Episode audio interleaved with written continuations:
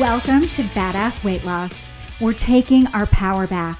No more feeling guilty for wanting to look and feel amazing for ourselves. No more beating ourselves up and trying to hate ourselves to skinny.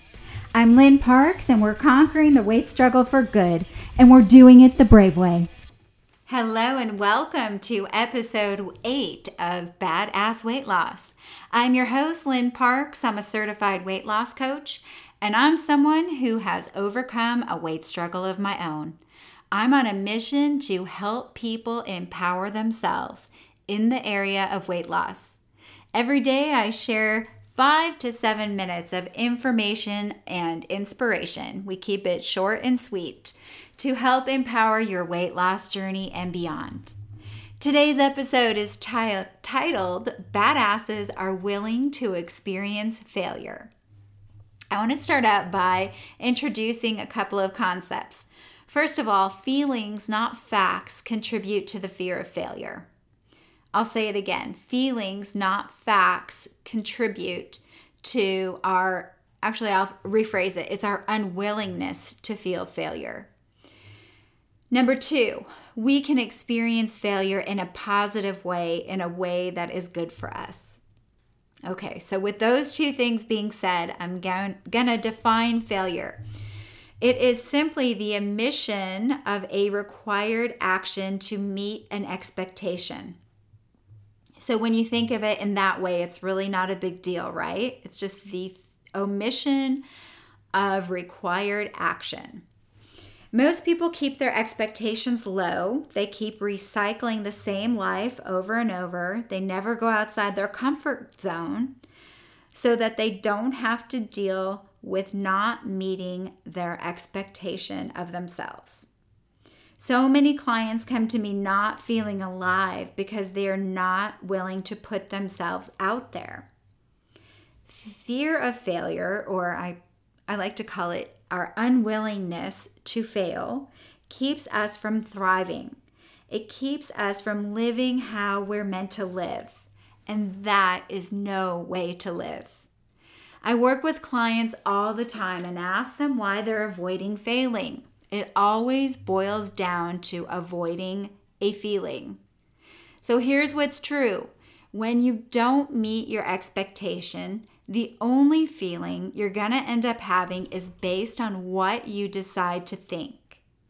You get to decide what you make it mean. Ironically, the whole reason you're avoiding failing is that you're avoiding something that you have complete control over your thoughts about failing.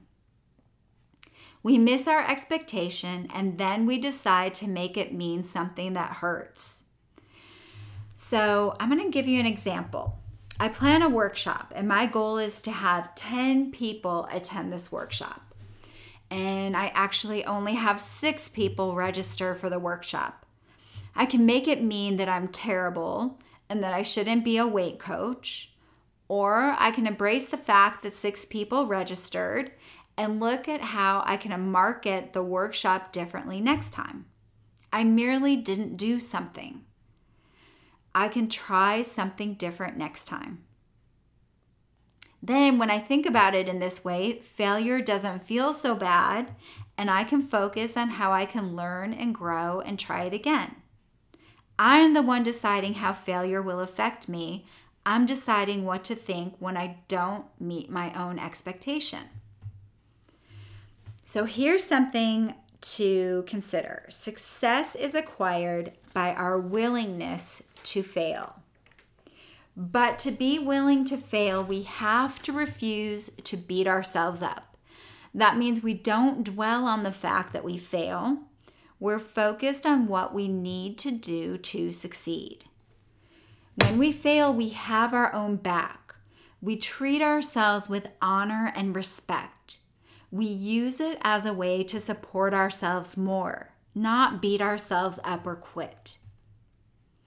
The benefit of failing is getting stronger.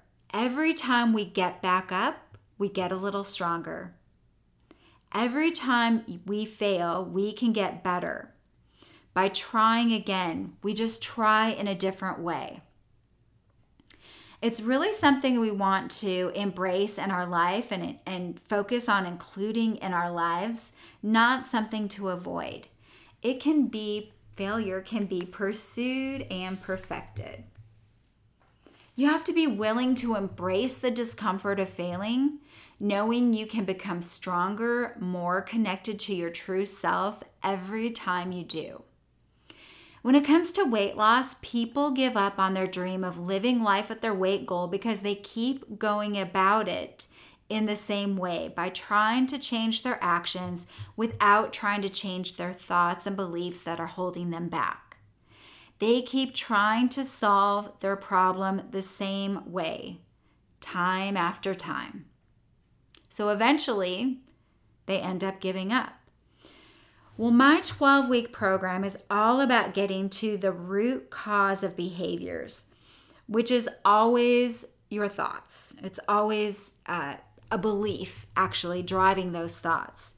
So we get deep down and figure out what belief is driving our behaviors in my program and actually all of my coaching.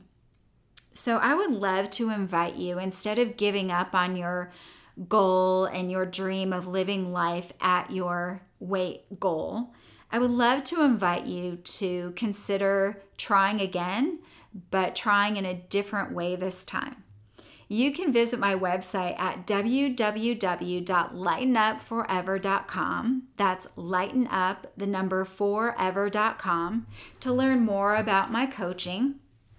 And you can also request to uh, schedule a mini coaching session there on my website. I would love to sit down and talk with you uh, via the phone or Zoom video conferencing and discuss your particular weight loss situation and come up with some strategies that will give you some freedom and empowerment around the issue.